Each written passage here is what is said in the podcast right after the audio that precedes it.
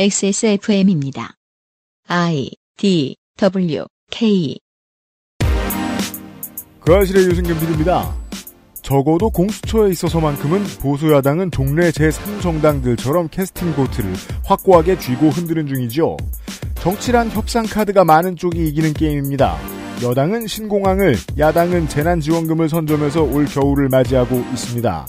2020년 11월 마지막 주간에 그것은 알기 싫다는 간만에 만나는 시사 아저씨와 여러 가지 이야기를 나누어 보겠습니다.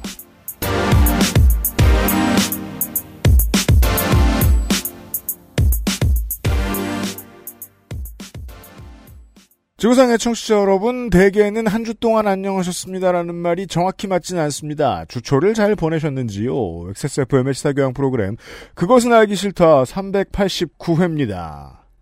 윤세민 에디터가 앉아 있고요. 네, 안녕하십니까. 윤세민입니다. 어, 다시 1.5단계인가요? 2.5단계인가요? 2단계지요. 2단계로 네. 올라오면서 어, 수도권만 그렇고요 현재까지는. 네, 네. 현재 지금 뭐 카페들이나 이제 또 다시 안에 앉을 수가 없게 되었고요. 그래서 이제 갈 카페가 없어진 시사 아저씨가 아침 일찍부터 여기 나와 있고요 지금. 그렇죠. 저런 이제 난민들이 생기는 거죠. 네, 그래서 이제 그 우리 회사 일을 할 줄 알았더니 어, 동물의 숲을 하고 있죠. 어, 그러더라고요. 카페가 왜 필요한 거야? 집에 있지. 네. 아니, 아침에 연합뉴스가 다녀오셨대요. 그 연합뉴스에서 동물의 숲 하다 오지 왜. 여튼 잠시 후에 시사 아저씨를 만날 겁니다. 그것은 알기 싫다는 hand wash와 all-in-one soap도 역시 빅그린, 아름다운 재단 18 어른 캠페인, 본연의 기능에 충실한 H&B 저주파 미니 마사지기, 이달의 PC로 만나는 컴스테이션에서 도와주고 있습니다. 홀로 어른이 되어야 하는 아이들을 위해 함께 해주세요. 아름다운 재단은 18 어른의 건강한 자립을 응원합니다. 아름다운 재단 18 어른 캠페인. 모발에 힘이 없고 너무 얇아요. 비크린이죠. 스트레스성 탈모라는데 어쩌죠? 비크린이에요. 윤기 나고 풍성한 머릿결 저도 만들고 싶어요. 네, 빅그린이라니까요. 아무거나 쓸 순 없잖아요. 13년간 이어온 빅그린의 노하우 투쓰리에서 헤어로스까지 Big Green 건강한 변화의 시작, 빅그린 헤어로스 샴푸. 자, 블랙 프라이데이 행사를 계속해서 준비했습니다. 빅그린입니다. 빅그린은 워낙 이제 연세 할인마저 클렌징 오일, 젤, body wash, all-in-one natural soap, hand wash, 손소독제까지 많은 할인이 들어가고 있습니다. 빅그린은 특히 저희 몰에 오시는 분들 중에서 주기적으로 정기적으로 구매하시는 분들이 많죠. 비율이 가장 높습니다. 그렇습니다. 선물로도 많이 구매를 하시고요. 네. 아직 한 번도 이용해 보시지 않은 분들도 이 네. 기회에 한번 얼마나 좋길래 그 알실에서는 저렇게 몇 년 동안 광고를 하고 몇 년 동안 매출이 판매가 줄지 않아요. 매출이 줄지 않는가 확인해보고 싶으신 분들도 이용해 보시고 별 생각 없으신 분들도 이용해 보시길 바랍니다. 이제는 클렌징 관련돼서도 상품들이 잘 나가고 있기 때문에 아, 뭐 헤어 계열은 말할 것도 없고 핸드워시를 모르는 분들이 있을까봐 걱정돼서 잠깐 말씀드리면 제가 이제까지 써본 다양한 제품군들 중에서 보습이 제일 괜찮았습니다. 이건 물론 느낌일 뿐입니다. 네. 요파 씨의 사연을 보내시면은 이 빅그린 샘플 세트를 받으시는 분이 계시잖아요. 맞아요. 근데 한번 빅그린 샘플 세트를 보내드렸 는데 제가 그 다음에 연속으로 사연이 또 채택이 되신 거예요. 네. 곰곰이 생각을 해봤어요. 음, 이번엔 욕실에서 빅그린 샘플 세트로 머리부터 발끝까지 씻으시는데 그렇죠. 단 하나 저희 음. 제품을 안 쓰는 게 하나 있을 것 같다. 음, 치약이다. 아, 그래서 그 다음에는 치약을 보내드렸습니다.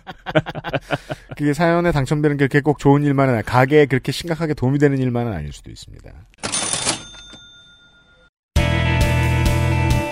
뉴스 roundup History in the making. 어, 세상 미디어가 다 이런 습관을 보여주긴 하는데, 원래 언론은 적지 않은 수의 어떤 계층, 하지만 메이저는 아닌 어떤 계층에 대한 혐오를 어느 정도 항상 만들어주려고 애를 씁니다. 네. 장사 때문인지 모르겠고, 늘 그런 걸 해왔습니다. 전 세계 어느 언론이나. 20대 청년들은 가장 많은 곳을 싸돌아다니고, 또 그래야만 하는 사람들입니다. 그렇죠. 그게 클럽이든 술집이든 면접장이든 학원이든 시험 보는 곳이든 직장이든 노는 거든 일이든 이 사람들은 제일 많이 움직이고 커뮤니티를 살아있게 만드는 역할을 합니다. 네. 연령대별 확진자 비율에서 20대는 19.1%로 가장 높은 포션입니다. 이것만 가지고 기사를 쓰더군요. 음. 이건 당연합니다. 그렇죠. 젊은이들이 움직여서 사회가 돌아갑니다. 3, 40대는 각각 12에서 13%로 확 줄어들어요. 왜냐하면 집, 직장, 집, 직장이 어느 정도 정해지는 나이대니까. 네.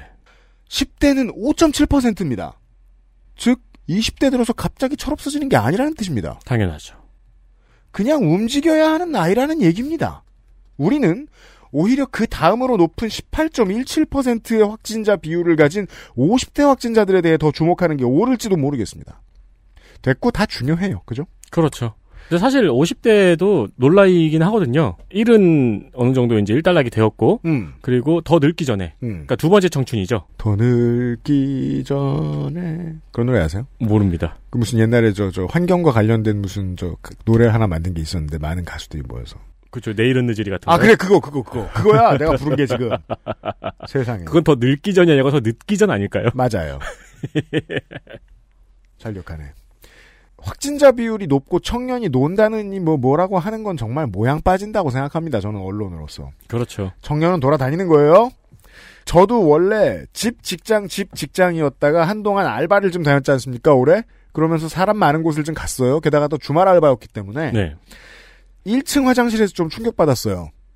여전히 둘 중에 하나는 손을 안 씻고 나갑니다. 음, 아 충격입니다. 저도 변태 같죠. 저 사람 손 안 씻나 안- 손 씻나 안 씻나. 그거 요즘에 근데 사람들 관찰해요.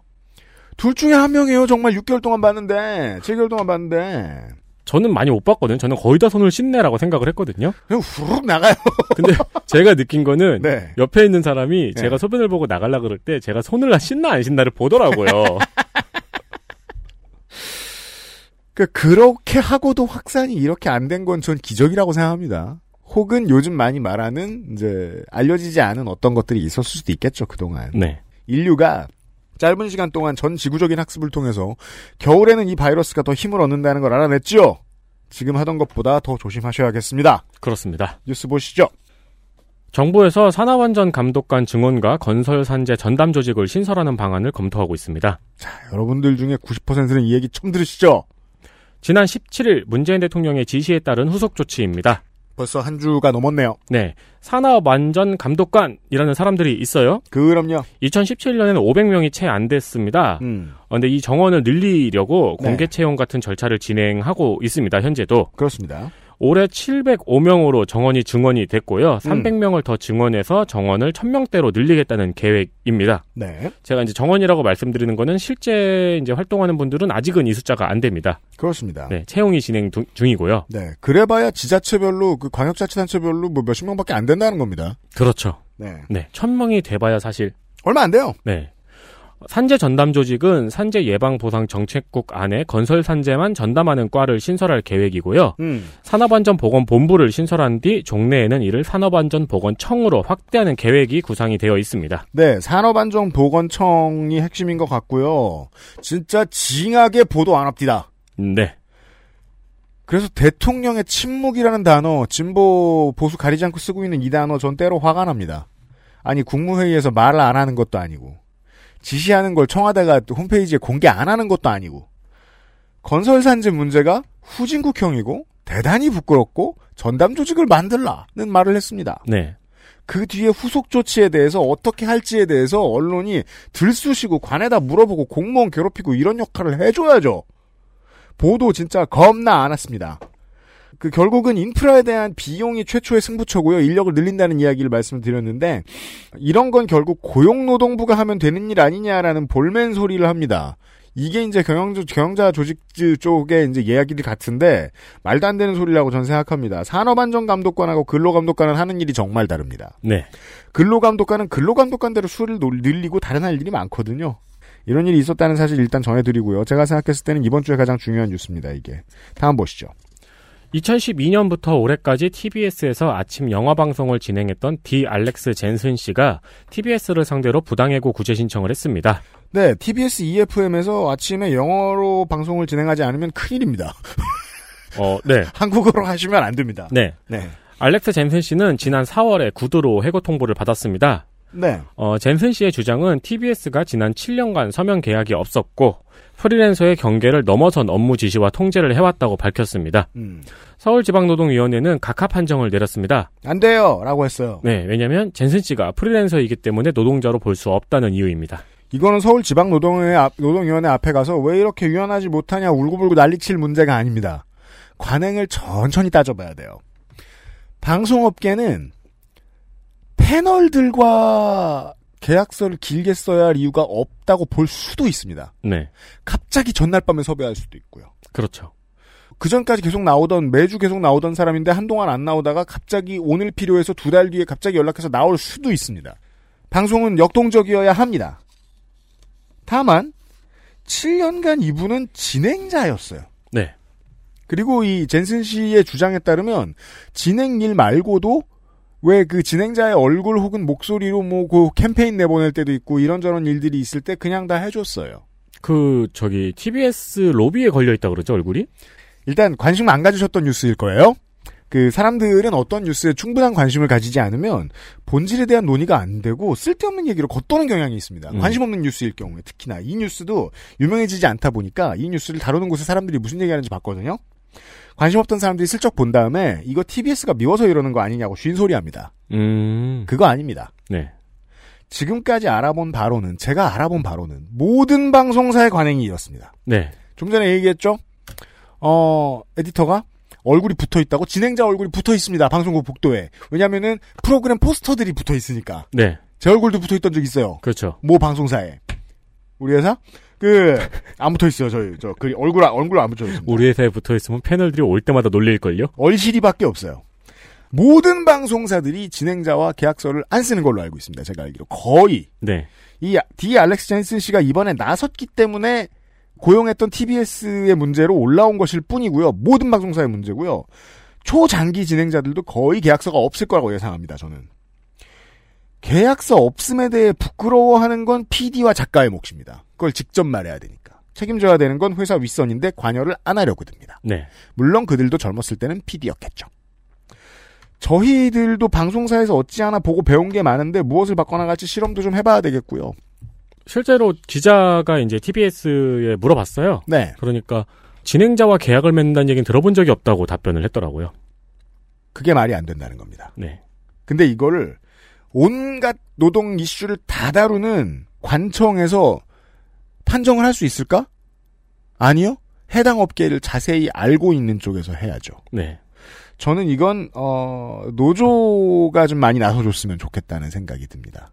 그런데 우리나라는 이 방송 진행자와 관련된 노동 조직은 없는 것으로 이- 있는데 무슨 활동하는지 잘 모르겠습니다. 그리고 우리나라가 가장 약한 조직이 아마 프리랜서 노조일 거예요. 네. 네, 없진 않은데, 연예인들이 그러합니다. 연예인들도 그러합니다. 네, 네. 어, 오래된 특수고용 노동자죠. 다음 보시죠.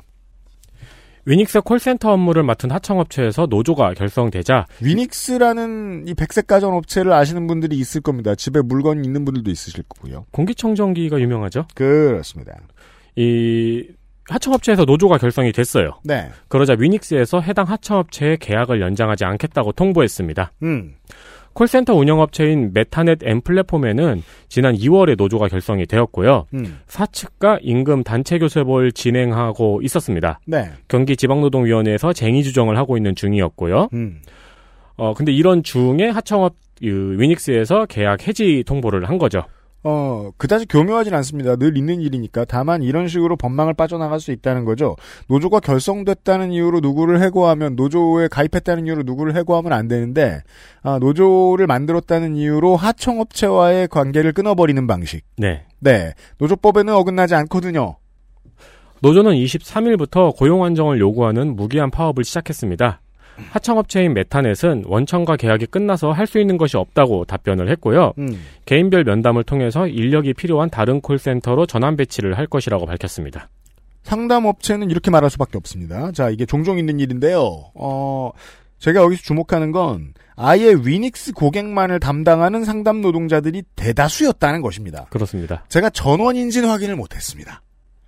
상담 전문 업체는 당연히 존재합니다. 예를 들어 XSFM도 만약에 XS몰도 규모가 늘어난다.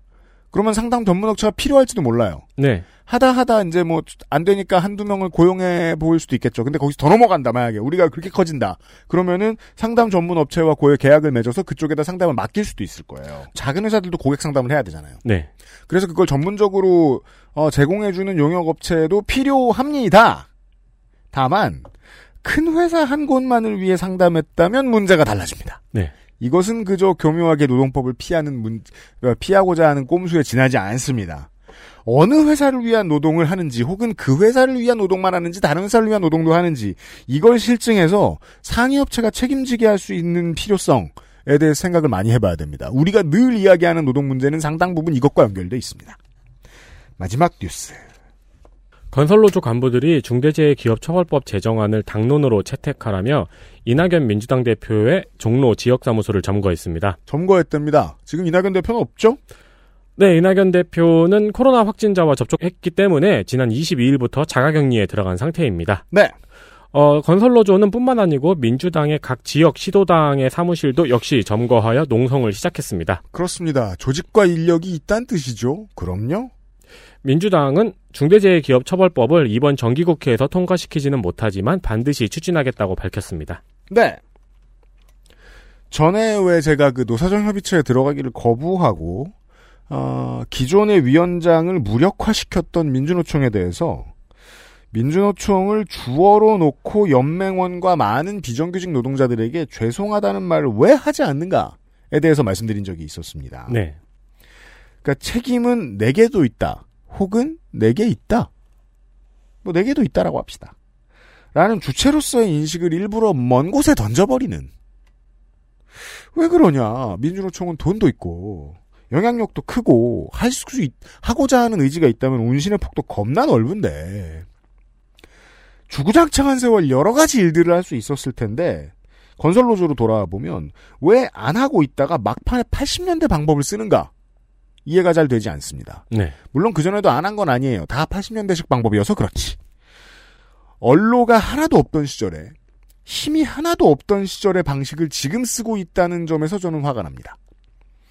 긴 시간 동안 기자한테 혹은 국회의원한테 침투해서 민원을 강압해서 집어넣는 힘, 그것이 돈이 됐든 친화력이 됐든 표가 됐든 왜 대한민국의 일로총이 가지지 못하고 장외로만 다니는지 고민스럽습니다.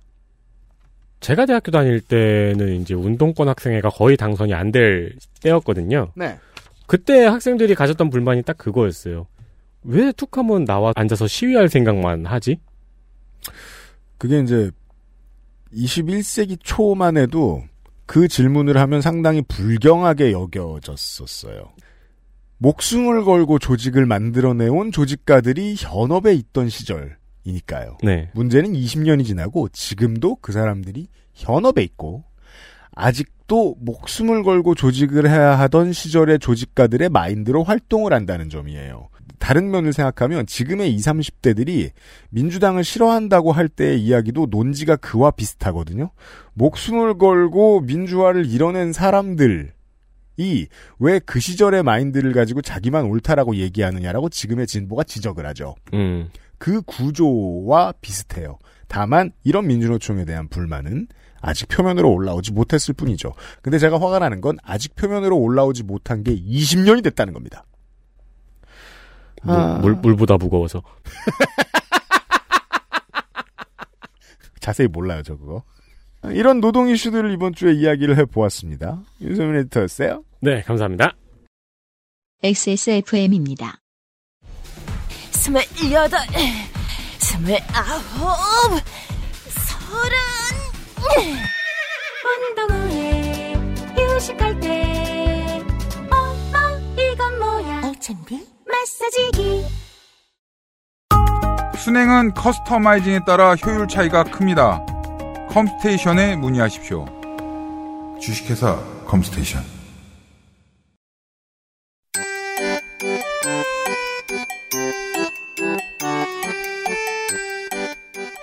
양산형 시사평론 민하문구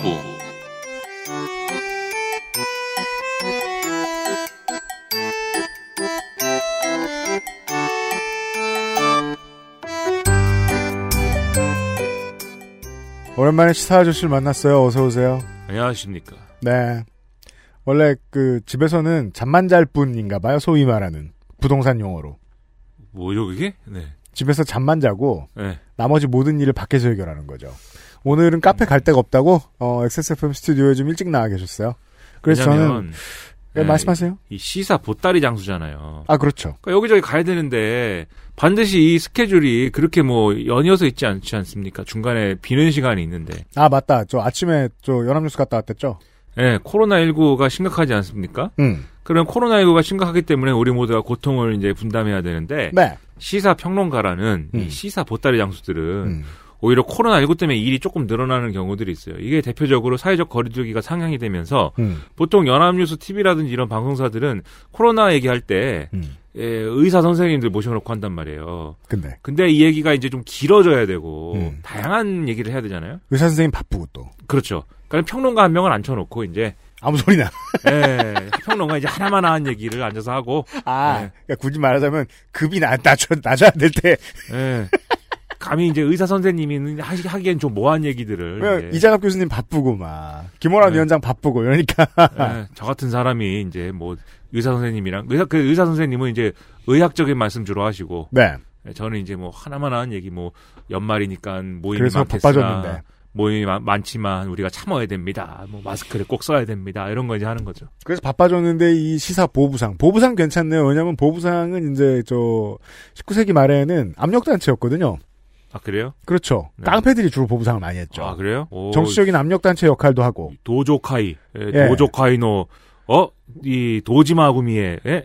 도지마노류. 나니? 와시죠 그게. 어 왜냐면은 이 저, 시사평론가, 그러니까 방송 출연하는 이 시사 보따리 장수들도 자신들이 하는 말에 따라서 정치권을 좀 짜증나게 만드는 그런 역할을 할 수 있기 때문에 어, 보부상 괜찮네요. 아무튼 예. 시사 보부상은 이 방송국 저 방송국 다니다가 다니는 곳도 많고 중간에 커피숍도 많이 가요. 예, 그래서 감염병의 온상이 될 수 있어요. 맞습니다. 네. 네. 그러느니 그냥 XSFM 스튜디오에 앉아 있는 것도 괜찮네요. 조금 다행인 건 네. 가는 데마다 방송국들이 친절하게도 체온 체크 이런 걸 다 해줍니다. 아 그렇죠. 그래서 그건 무조건 다 하죠. 예, 그래서 뭐 다행인 점도 있어요. 네. 아, 우리는 그동안 못다한 쌓인 이야기를 좀 할 거예요. 연말에 국회에서는 예산을 다룰 거예요. 예, 예산을 다루기 전에 예, 이번 예산 국회와 관련돼서는 어, 무엇을 가지고 싸워야 어떤 카드를 쥐어야 내가 좀 더 유리할까를 생각하다가 김종인 위원장은 재난지원금을 먼저 꺼내들기로 했어요. 예. 네. 갑자기 재난지원금 얘기를 해서 말이죠. 음. 김종인 위원장이 이렇게 있다가 얘기를 했습니다. 3차 재난지원금을 우리가 줘야 된다. 음. 왜냐면 사회적 거리두기가 이렇게 상향돼가지고 자영업자들이 피해가 얼마나 막심하겠는가. 이걸 줘야 된다. 근데 그 이전에 이미 이재명 경기도지사라든지 얘기는 좀 이렇게 나온 바가 있었습니다. 음. 그래서 이재명 도지사는 지역화폐 마니아잖아요. 음. 지역화폐 마니아로서 이 3차 재난지원금은 이제 보편적으로 지급을 하되, 지역 카페를 많이 한다는 줄 알았는데 예, 지역 카페 매니아, 예, 메이니아. 예, 네. 어, 이렇게 보편적으로 지급을 하고 대신에 이것을 일정 기간이 지나면 소멸하는 지역 화폐로 지급을 해야 된다. 예, 이렇게 20일 날인가 이미 운을 띄워놨습니다. 생각해보면 1, 2차 재난지원금 모두 쓸 한계가 있어요, 타이밍에. 그래서 그래서, 뭐, 예. 소멸한다는 건 동일한데, 지역 카페가 아니더라도, 여튼. 지역 예, 카페 그래서- 매니아시니까. 예, 엄청 좋아하니까. 그리고 지역 화폐로, 어, 이, 저, 지급을 안 하면, 죽어버릴 거야! 예, 막 혼나니까 지금. 네. 그 웃긴, 웃긴 일이에요. 남양주 시장님하고 싸우고 있는 것은. 아무튼 뭐, 아주 재밌는 일인데. 아니, 그 뭐, 오늘은 아무 얘기나 할까요? 어, 원래 저, 이재명 도지사가 정치를 돌리는 메카닉이 주로 그러했기 때문에, 예, 네, 그니까 내가 그 때릴 수 있는 어떤 사람을 잡아놓고, 그 사람을 때리는 방식으로 그 아젠다를 관철시키고 사람들에게 알려내는 역할을 아주 매끄럽게 하죠. 예, 이번에는 지난번에는 부천시장이었다가 예. 예 부천시장을 조져놨다가 또 페이스북으로 이번엔 남양주시장인 것 같더라고요.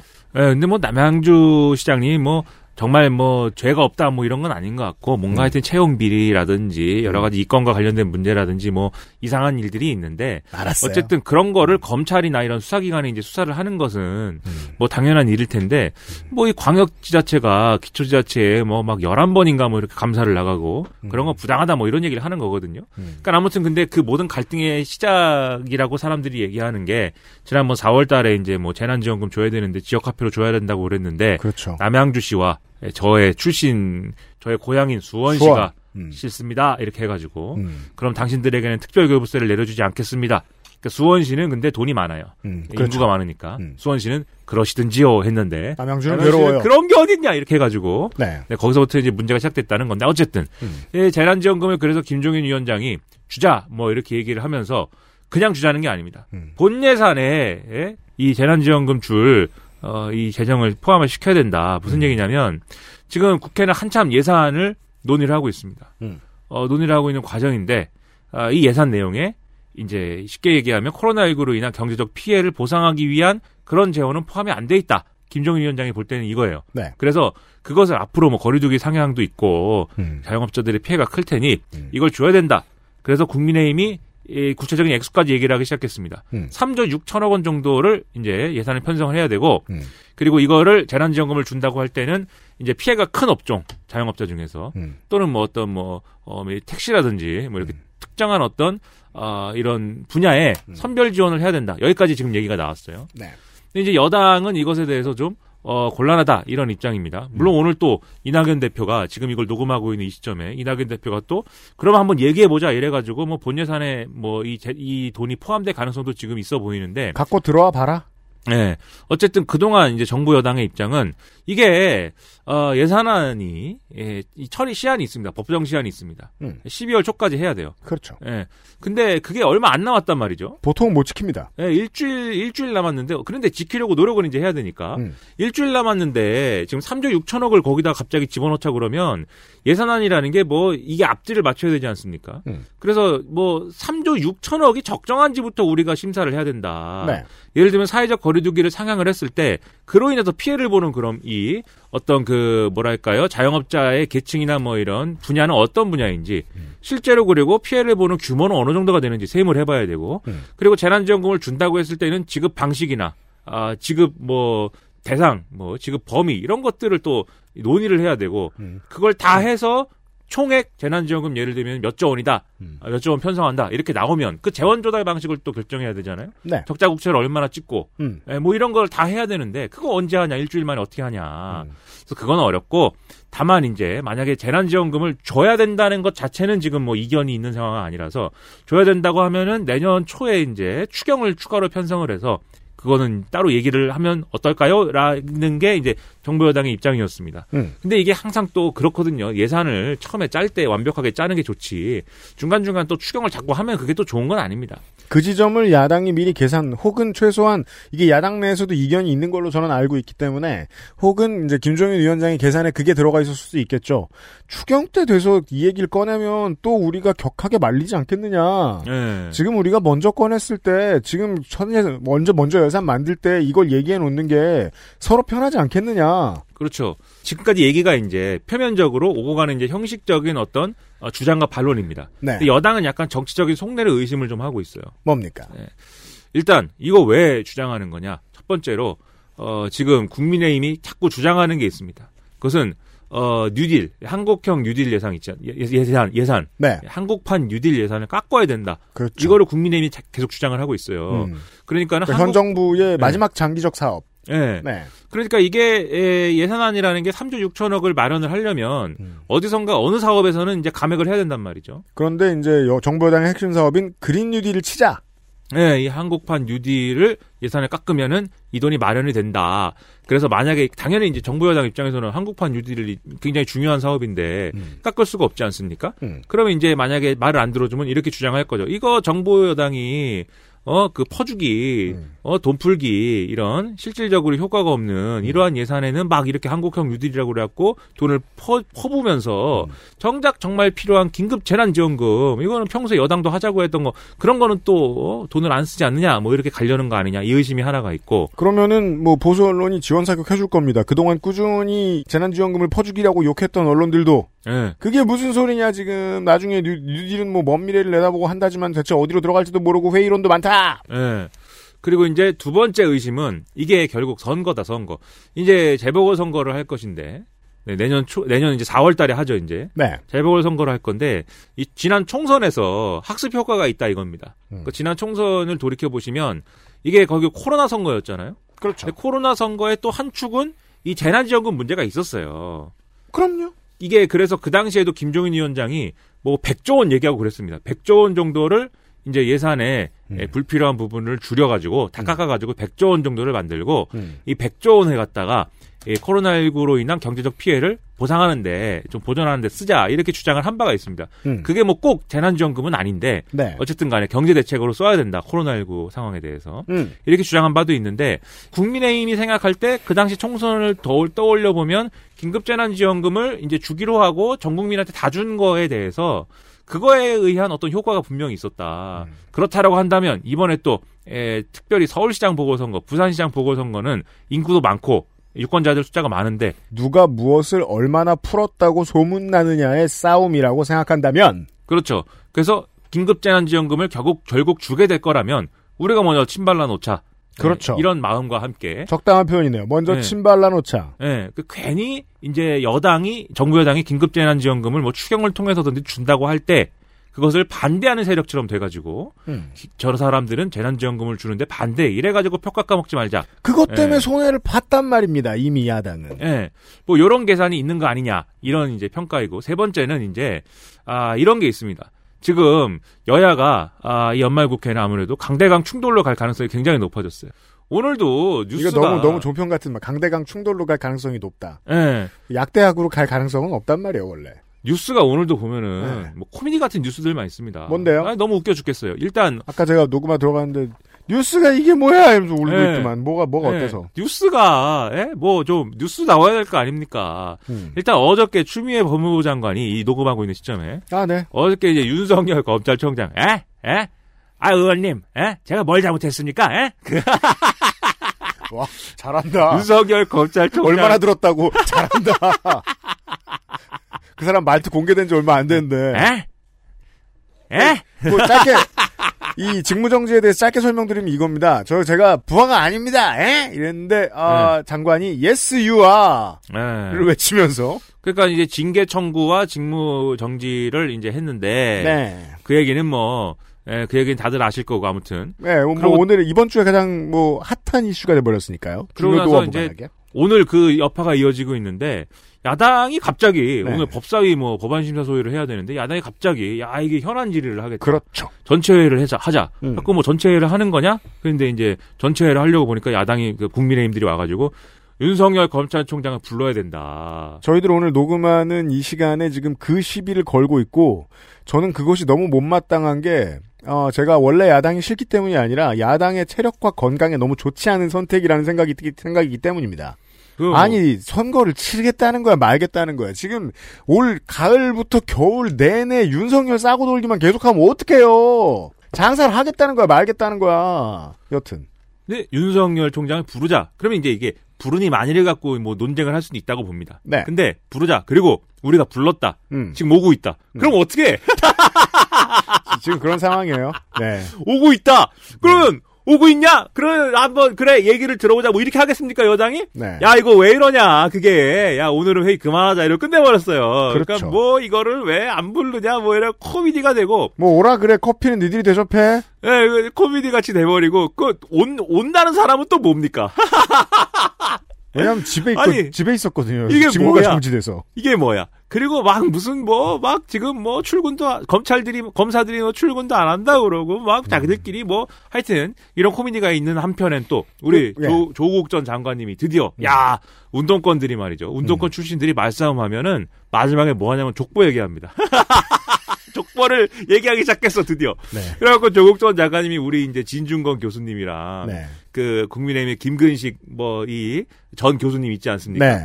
그 두 사람을 언급을 하면서 음. 최근에 무슨 뭐 그런 거 있잖아요. 양복이 뇌물이었느니 아니니 사이다가 뇌물이었니 아니니 뭐 이런 거. 도전 장관은 그 두 분을 이제 김문수 도지사와 비교를 하더군요. 예, 김문수 차명진의 길을 가고 있는 두 식자들에게 내가 얘기를 하겠다면서 뭘 썼는데 제가 주목한 것은 김근식 교수에 네. 대해서 과거에는 어?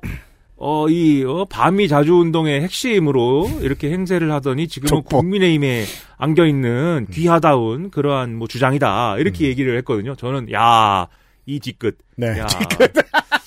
왜냐면 김근식 씨가 네. 뒤끝. 이 9학년 출신이에요. 9학년 뭐냐면 아, 자, 운동권 시간입니다. 네, 86년도에 그 뭐야 뭐 구국 학생 연맹인가가 있습니다. 그 사건이 있습니다. 있습니다. 이게 뭐냐면은 NL들이 NL 우리 NL 운동권들이 많은 또 나름의 사- 생각들을 많이 해가지고 처음에는 지하에 숨어 있다가 아니다 우리 대중적으로 활동을 해야 된다 이래가지고 뭐 애학 출연이라는 걸 만들었다가 그게 또 뭐 깨지고 이러면서 아니다 이게 아니다 그래갖고 9학년을 만들고 그 전에 서클 시대로부터 아무튼 대중운동으로 가는 과정에 네. 9학년이라는 단체가 결성이 됐었어요. 음. 근데 9학년에 참여를 한 이런 이력을 갖고 있는데 9학년 출신들이 여기저기 많이 있습니다. 서울대 중심으로 해가지고. 근데 그게 정말 뒤끝이라고밖에 말할 수 없는 게 9학년이 언제냐면 시사 아저씨가 아직 말을 하기 직전쯤에 아니요 이 말은 하는 게 86년에요 그게. 짧은 말들을 할 수 있던 때예요. 네, 아니 전뭐 그때 86년에는 말 잘했죠. 뭐. 알았어요. 근데 아무튼 그게 네. 9학년 출신들이 많아요. 네. 그래가지고 예를 들면 우리 김기식 김기식 아저씨 있지 않습니까? 네. 예, 여기가 이제 9학년 출신이고 음. 김경수 도지사가 9학년을 했는지 아니면 아무튼 그 9학년 직계 중에 하나고 그때는 그 나이가 아니죠. 그래요? 네. 아무튼 그 라인이에요 어쨌든. 네. 예, 그 라인이고 그러니까 서울대 출신들이 음. 뭐 9학년 출신이라고 하면은 대충 자기들끼리 이제 개파 족보 얘기하는 거거든요 그게. 네. 야 거기까지 갔다 얘기가. 음. 저는 보면서 이제 웃는 거죠. 그러니까 이런 뭐- 거죠. 진짜 40년 전 얘기하면서 난 그때부터 네가 싫었어. 네가 이럴 줄 알았어. 야. 저도 나중에 늙고 속 좁아지는 때는 왠지 그럴 것 같다는 생각이 들어서 지금부터 조심해야겠다 싶거든요. 야. 여튼간에 그래가지고 너무 재밌는데 아무튼 이 얘기할 때가 아니잖아. 이게 그래가지고 이 얘기까지 나오는 과정이라는 것은 어쨌든 공수처장 얘기가 있습니다. 공수처장은 어떻게 할 거야? 아, 우린 지금 저 뭐냐 예산 얘기하다가 자연스럽게 공수처 얘기로 흘러갑니다. 왜냐하면 예산 관련된 카드를 무엇을 주고 무엇을 받느냐는 나머지 정치적인 이슈 카드를 무엇을 주고 무엇을 받느냐로도 연결이 될 수 있단 말이에요. 예를 들어 뉴딜과 그린 뉴딜과 관련된 예산을 정말로 민주당이 깎겠다라고 네. 했을 때는 저쪽에서 최소한 지금 추천한 공수처장 후보들은 빼주는 정도의 용단은 내려야 돼요. 국민의힘에서 네, 근데 뭐 안 그러겠죠. 그 공수처장 정량적으로 좀 생각해봐. 네, 공수처장 후보 추천위가 왜 이렇게 됐냐? 오늘 또 재개한다고 하는데 네, 공수처 얘기입니다, 이제. 그게 뭐냐면 공수처장 후보 추천위원회라는 게 있어요. 네. 그래서 여당 야당이 각각 뭐 추천위원을 뭐 두 명씩 추천을 하고 그다음에 대한변협 법원행정처 뭐 등등이 법무부 해가지고 또 추천을 하고 해서 이 뭡니까 일곱 명이 이제 일곱 명의 예, 7인의 사무라이들이 모여가지고 예, 공수처장 후보를 논의를 하는 겁니다. 공수처에 대해 관심 없는 분들에게 대, 대해 설명을 해드리면 공수처가 뭔지는 대충 아실 텐데 야당이 뭘 어떻게 방해를 하느냐 국민의힘은 어 이런 류의 조직 방해 전문가를 지금 집어넣었습니다 공수처위원으로 그러니까 이 후보 추천위원들이 일곱 명 중 일곱 명이 있는데 일곱 명이서 합의를 해야 돼요. 뭘 합의해야 되냐면은 대통령한테 에, 공수처장 후보입니다라고 두 명을 음. 갖다 드려야 됩니다. 음. 그러면은 그 두 명 중에 대통령이 한 명을 이제 딱 점지를 해가지고 음. 이 양반으로 합시다. 그러면 이 양반이 제청을 하고 그러면 이제 공수처장이 인사청문회를 거치고 이러면서 국회가 이 사람은 적합합니다. 이러면 임명하는 거거든요. 네. 근데 이제 그 두 명을 이제 선- 뽑아야 되는데 공수처장 후보 추천위 회의를 세 번을 했어요. 음. 근데 세 번 할 때까지 에, 이 일곱 명 중에 다수의 이 지지를 받은 사람이 나오지 않았습니다. 정확히 얘기하면 일곱 명 중에 여섯 명이 동의를 해야 추천을 할 수가 있어요. 그렇죠 왜냐하면 이 법을 만들 때 음. 공수처라는 게 뭐 대통령 직속 기관이고 뭐 검찰이 담당하고 있는 사건들을 다 뺏어가 가지고 어, 자기들이 기소할 수 있는 그런 권한을 가진 어떤 기구이기 때문에 네. 이 공수처장이 정권 편향적인 정치적 편향적인 그런 것들을 갖고 있으면 아주 이게 안 좋다. 음. 그러니까 정치적인 중립성을 보장할 수 있는 장치가 있어야 된다. 이렇게 야당이 주장을 해서 그러면 음. 일곱 명 중에 공수처장을 공수처장 후보를 추천하는 위원회 일곱 명 중에 여섯 명은 동의를 해야 어, 그래야 이제 추천이 가능하도록 합시다라고 해서 통과를 시켰어요 이 법을. 꽤 어려워졌죠. 그러면 이제 일곱 명 중에 여섯 명이 동의를 한다는 건 무슨 얘기냐면 이 중에 야당이 추천한 후보 추천위원이 두 명입니다. 그렇죠. 그러니까는 끌어 끌어 모아서 음. 야당 제외하고 다 추천 다 찬성시킬 수 있는 게 최대 다섯 명이에요. 즉 파토가 나기 아주 쉬운 구조입니다. 예, 야당 추천위원이 한 명이라도 동의를 해줘야 음. 예, 이게 후보 추천이 가능한 구조입니다. 그렇죠. 무슨 수로 그 사람들을 구워 삼습니까? 네.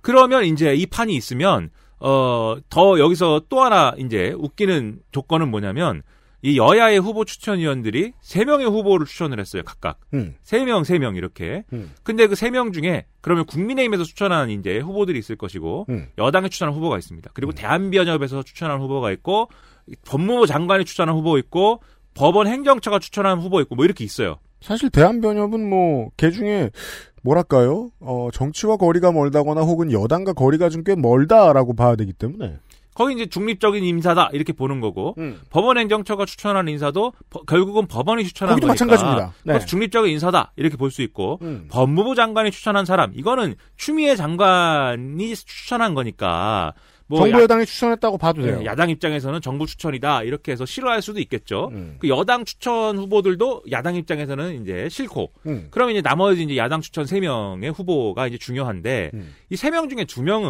음. 정치적 편향성이 있거나 뭐 말이 안 되는 후보예요, 사실. 잘 정리해 주셨습니다. 예. 굳이 시간을 내서 더 이야기하지 않, 말이 안 돼요. 거의 한 명은 국민의힘 정치인은 다름이 없고 네. 뭐 하여튼 그렇습니다. 그러니까 그 사람들이 들어오면 공수처는 놓을 거예요. 그리고 나머지 한 명이 이제 아니구나. 여당을 족치겠구나. 여튼간에. 네, 나머지 네. 한 명이 특수부 검사 출신이긴 한데 네. 이분이 그래도 뭐, 그 뭐 그렇게까지 편향적인 인물은 아니다라는 평가가 있는 사람이에요. 음. 그럼 이제 이 야당 추천 후보 중에 한 명 정도는 끼워줄 수 있는 이제 여지가 있는 거죠. 음. 그러면 결론적으로 얘기해서 일곱 명 중에 여섯 명 찬성을 받을 수 있는 시나리오는 뭐냐면 야당이 추천한 사람 중에 그래도 괜찮은 사람 한, 한 명을 껴주고 야당 쪽으로 기울어야 돼요. 예. 그리고 나머지 한 명은 방금 말씀드린 사람들 중에 중립적인 사람. 음. 예를 들면 대한변협 추천 후보라든지 음. 법원 추천 후보라든지 이런 사람을 껴서 두 명을 세트로 만드는 겁니다. 청와대 입장에서 보자고요. 그렇게 올라올 가능성이 높아요. 예. 그 둘을 보면서 울고 싶은 거예요. 예, 뭐 그렇겠죠. 이게 뭐야? 하지만 그럼에도 불구하고 중립적인 인물을 선택을 하겠죠. 둘 중에. 네. 그게, 고- 그게 제가 볼 때는 일곱 명 중에 여섯 명이 합의하는 합의할 수 있는 그림이에요. 네. 그러면 그런 논의를 안 했을까요? 그 추천 후보 추천 위원회에서 그 첫날에 얘기가- 했겠죠. 그 얘기를 했을 겁니다. 첫날에 했겠죠. 그런데 3차 회의에 이제 표결 결과 이런 것들이 나, 얘기가 나오는 걸 보면은 음. 두 명이 어떤 조합에서 누구든지 간에 꾸준히 반대를 합니다. 예. 그두 명이 그러면 어디겠어요? 네. 야당 추천 위원들일 거 아닙니까? 음. 그리고 이제 대한변협 쪽이나 이제 법원행정처 쪽에서 나오는 얘기를 봐도 음. 야당 추천 위원들이 무슨 얘기를 해도 다 반대했다는 거예요. 네. 지금 제가 말씀드렸듯이 모범 답안이 있는데 음. 그리고 그 모범 답안에 대해서 심지어 여당에서 음. 언론 인터뷰나 이런 걸 통해서 특수부 검사 출신이라고 해서 무조건 반대하지 않겠다. 그리고 꼭 여당 추천위원이 반드시 추천한 그 후보가 돼야 된다라는 생각도 하지 않는다. 라고 했어요. 최소한의 중립적인 인물이면 된다라고 얘기했거든요. 그럼 답안을 얘기해 준 거잖아요. 음. 그럼 내부에서 그런 방금 말씀드린 모범 답안으로 합의할 수가 있는 거지 않습니까? 음. 근데 안 했어요. 안 했어요. 왜안 했는가? 그것은 이제 시- 하기 싫은 거죠. 공수처장 후보를 추천하기가 싫은 거죠. 그러면 이제 마냥 그러면 공수처장 후보가 추천이 안 돼가지고 공수처가 뭐 어 안 될 것이냐? 공전한다면 예. 근데 여당이 뭐 그렇다고 해서 뭐 아 안 되는군요. 그러면 뭐 야당이 안 하겠습니다. 야당이 동의할 때까지 한번 뭐 세월아 내월아 해봅시다. 이럴 수는 없는 거 아닙니까? 더군다나 국회의석은 충분히 갖고 있는데. 제가 아는 한에서는 저는 뭐 여당의 콘크리트 지지층이 있다는 말을 믿지도 않고 좋아하지도 않습니다. 다만 가장 아, 고관여층에서 응- 여당을 응원하고 있는 쪽에서는 가장 실망할 문제입니다. 그렇죠. 그러니까는 공수처는 어쨌든 연내에 해야 된다고 생각을 한단 말이에요. 물론 음. 연내에 못 할 수는 있는데 최소한 내년 초에 초에는 뭐가 돼야 되는 돼야 돼야 되는 거죠. 결국 정당이란 지지자들이 움직이는데 지지자들 중에 가장 목소리가 큰 사람들이 계속 그 얘기를 한다면 부담감에 신음합니다. 그러니까 싫다는 게 아니라 반드시 해야겠다는 생각을 할 수밖에 없다는 거 예, 말씀을 드리는 겁니다. 네, 그래서 공수처법을 개정을 해서 음. 이게 일곱 명 중에 여섯 명이 동의하고 이런 거 말고 음. 일곱 명 중에 다섯 명만 동의하게 하자라든지 개정을 좀 해보면 어떨까? 예, 라든지 아니면 일곱 명 중에 여섯 명이 동의해야 되는 것은 이제 한 그 추천한 다음에 한 한 달 정도를 유지하게 하고 음. 한 달이 지나면 좀 조건이 바뀔 수 있도록 하자라든지 음. 뭐 이런 여러 가지 대안을 이제 논의하겠다라는 거예요. 그래서 공수처법을 개정해서 어떻게 해서든지 공수처는 출범을 시켜보겠다. 그리하여 여당이 이 법을 개정하겠다고 하는 이야기가 나오는 겁니다. 그렇죠. 그러면 국민의힘에서는 이제 할 말이 생기는 겁니다. 좌시하지 않겠다. 예, 분명히 분명히 공수처가 편향될 것을 우려해가지고 야당의 비토권을 보장 해준다는 조건으로 이 여기까지 왔는데 음. 그것을 왜 바꿉니까? 역시 공수처로 어 아주 그 정권에 유리한 그러한 효과만 내려고 하는군요. 그리하여 우리가 헤드라인을 읽으면 양쪽이 똑같은 얘기를 하고 있는 것처럼 보이게 읽힙니다. 파행 명분을 만들고 있다, 당신들이. 예, 그리고 이제 국민의힘이 계속 공수처를 공격하는 논리가 이 논리예요. 검찰이 예를 들면 지금의 윤석열 검찰 같은 검찰이 정권의 불리한 수사를 막 하면 음, 그 수사 대상들은 주로 고위공직자일 거 아닙니까? 그럼요. 그럼 공수처가 이거 뭐야 고위공직자들은 우리 담당이야 이러고 사건을 뺏어간다 이거예요. 음. 그 사건을 뺏어가 갖고는 음. 세워라 내워라. 음. 네, 이건 뭐 수사를 뭐 열심히는 하고 있는데 음. 공수처가 이렇게 인원이 참 적고 하지만 또 열심히 한번 성과를 만들어내 보려고 하지만 혐의가 또 이게 뭐 이러면서 검찰이 하던 그 전에 모습을 그대로 보여주지 않겠느냐. 네, 정치 덮고 검- 싶은 거 덮고, 예. 쥐고 있던 거 쥐고 있다가 때리고 싶을 때 때리고. 네, 정치 검찰이나 똑같다. 이 주장을 이제 국민의힘 하고 있는 거거든요. 그래서 국민의힘은 금태섭 뭐라고 얘기할까요 지금? 전, 씨전 의원. 금태섭 씨가 하고 네. 있는 이야기를 거봐라 뭘 했냐 네. 옥상옥이 될 거라고 안 했냐 쪽의 시나리오가 최상이죠 국민의힘은 네, 그래서 국민의힘은 계속 공수처는 편향적인 기구다. 이 주장을 계속 이제 하는 거고 역시 저렇게 여당 마음대로 공수처장 후보를 추천하려는 걸 보니 역시 공수처를 편향적으로 활용하라고 했군요. 이 얘기를 이제 지금 계속 하고 있는 겁니다. 그러면 우리가 볼 때 그런 우려가 있으면 사실 어, 국민의힘에서는 오히려 역발상을 우리가 해봐서 아까 말씀드렸지 않습니까? 모범 답안이 있다고? 최소한 중립적인 후보로 이 후보의 성향을 땡겨올 수 있는 그런 조건이 지금 있는 거잖아요. 일곱 명이 여섯 명, 일곱 명 중에 여섯 명 찬성 조건이 있으니까. 최대한 중립적인 공수처장 후보, 공수처장 후보 추천을 할 수 있게 해도 되는데, 음. 왜 나가리를 굳이 지금, 나가리라는 용어? 아무튼 왜 이, 왜 침대 축구를 하느냐 네, 왜 노딜로 굳이 문제를 가져가느냐, 이 네. 의도가 뭐냐, 여기에 이제 핵심이 있다는 거죠. 음. 결국 그것은 지금 말씀하신 대로 공수처는 어차피 출범할 것인데, 공수처는 어차피 출범할 것인데 괜히 이제 공수처 출범에 들러리가 돼서 음. 에, 지금까지 자기들이 주장해 온 바가 있음에도 불구하고 공수처 출범에 이제 같이 손을 들어주는 것보다는 계속 욕을 하면서 공수처는 나쁜 것이다. 그 나쁜 거를 활용해 가지고 나쁜 짓을 할 것이다. 이 주장을 하는 게 좀 더 유리하다고 본 겁니다.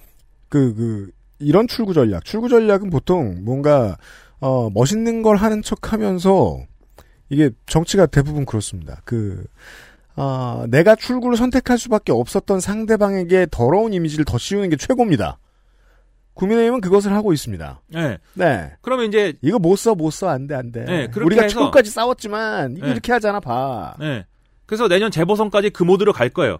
그렇죠. 공수처 봐라. 음. 어? 검찰을 무력화시키고 공수처로 모든 거를 아무튼 뭐, 어, 이 사건을 다 데려다가 없애버릴 것이고 그리고 어, 이 다수 의석을 가지고 자기들 마음대로 하고 그리고 뭐 하여튼 뭐 이 독재다 이것은 민주주의가 아니고 독재다. 음. 독재니까 독재니까 어떻게 해야 돼요?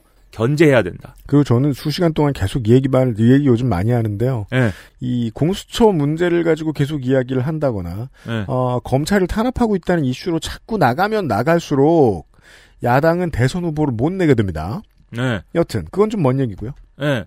그래서 독재를 막기 위해서 견제를 해줘야 해야 됩니다. 논리로 가는 거예요. 재보선까지. 아, 네, 그렇죠. 그, 그건 당연히 네. 해야 되고요. 야당은. 그러면 이제 어 지금 말씀드린 내용 중에 공수처법을 개정하는 데 있어서 여당이 개정하는 데 있어서 음. 야당이 분명히 뭔가 저항을 하고 국회를 굉장히 경색시키겠죠.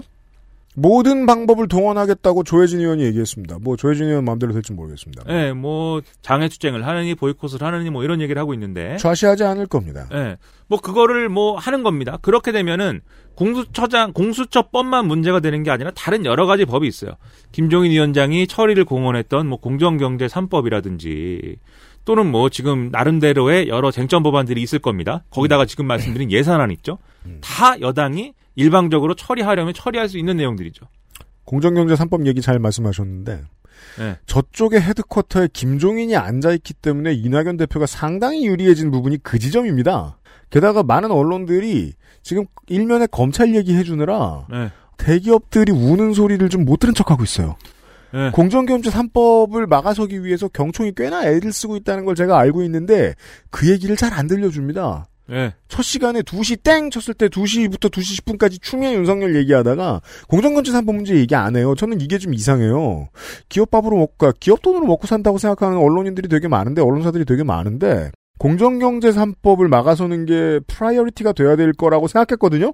네. 생각보다 관심이 없습니다. 그런 분위기라서 그러니까 이낙연 민주당에 원하는 대로 그대로 갈 가능성이 높습니다. 국민의힘도 공정경제 3법을 처리하는 데 있어서 김종인 위원장 말고는 동의를 안 하는 거죠 사람들이. 이걸 막아서고 싶은 국민의힘의 다른 정치인들이 많거든요? 네. 사실상 제 느낌에는 김종인 위원장을 뺀 거의 모두. 네. 근데 그러니까, 네. 미온적인 것처럼 보여요. 그러니까 김종인 위원장은 음. 그러니까 이게 그 공정경제 3법에 한해서는 꽃놀이패인 게 이제 이게 국회를 경색시키고 여당이 모든 걸 일방 처리해가지고 독재다라는 주장을 하기 시작하면 공정 공정경제 3법에 협력을 안 해도 돼요. 음, 국민의힘이 음. 그러니까 김종인 위원장은 말은 했어요. 음. 공정경제 3법을 합니다라고 얘기를 하면서 우리는 중도로 갑니다라고 말은 해놨기 때문에 이건 괜찮은 것 같아요. 예, 말은 해놨기 때문에 그런 색깔은 가져가는데 음. 그러면 국민의힘 의원들을 이 채찍질을 해가지고 음. 야 이놈들아 가서 표결해 이렇게 안 해도 되는 겁니다. 국회가 경색되면 음. 그 책임 안 져도 돼요. 아, 좋네요. 그러네요. 그럼 그러네요. 여당이 그러네요. 일방 처리할 거니까 공정경제 3법은 코 안 대고 코 안 대고 손을 푸는 게 아니죠. 손 안 대고 코를 풀 수 있는 거죠. 양쪽 다 괜찮아요. 예, 그러니까 뭐 그 보통 손 풀기 위해 코를 대지 네, 않거든요. 굳이 국민의힘의 분열과 파열과 김종인은 좌파냐를 감수하면서 어, 가지 않아도 되고 왜냐하면 지금 구도가 180대 100이니까 말은 해놓고 그렇죠. 가만히 내비두면 여당 편을 들게 되는 셈이 됩니다. 거기에 대해서 독재다라고 이제 하는 거죠. 독재다 이렇게 하지만 심심하니까 그 말은 가끔 스크린세이버처럼 해줘야 됩니다. 그리고 이제 그게 그렇게 될 거고 이대로 가면 음. 그 다음에 이제 지금 어, 또 여당 입장에서도 사실 이렇게 일방적으로라도 처리를 할 수밖에 없는 게 지금 이 모든 상황에 어떤 좀 뭐랄까요 진두지휘를 하는 사람은 뭐 김태년 원내대표도 있지만 결국은 이낙연 대표예요. 음. 이낙연 대표가 책임져야 돼요. 네. 뭐냐면 이낙연 대표는 3월 달에는 어쨌든 직을 내려놔야 되지 않습니까? 대선 후보가 되려면 자, 어, 바빴네요. 지금 그, 어, 둘이서는 처음 타이밍을 맞춰봐가지고 너무 빠르게 돌았네. 네. 아니에요, 네, 뭐 한참 남았습니다, 네. 왜 자꾸 아니라 그래요? 아니라고만 말하고 있어. 아니 진짜예요, 네, 한참 남았습니다. 아니요, 법 개정할 거예요. 예. 법을 개정, 네, 좌시 못 하시겠지만. 뭐지, 네, 네. 무슨 법을 아, 개정한 공수처에 거죠? 대한 얘기였어요. 네. 네, 여당이 저쪽이 야당입니다. 네. 광고를 듣고 와서 아 그렇구나. 이낙연 광고. 대표의 상황에 대한 얘기를 네. 좀 할게요. 여러분 광고를 주의 깊게 들어주세요. 네. 광고 많이 살 길입니다. 시사 아저씨와 이야기를 하고 있습니다. 오랜만에. XSFM입니다.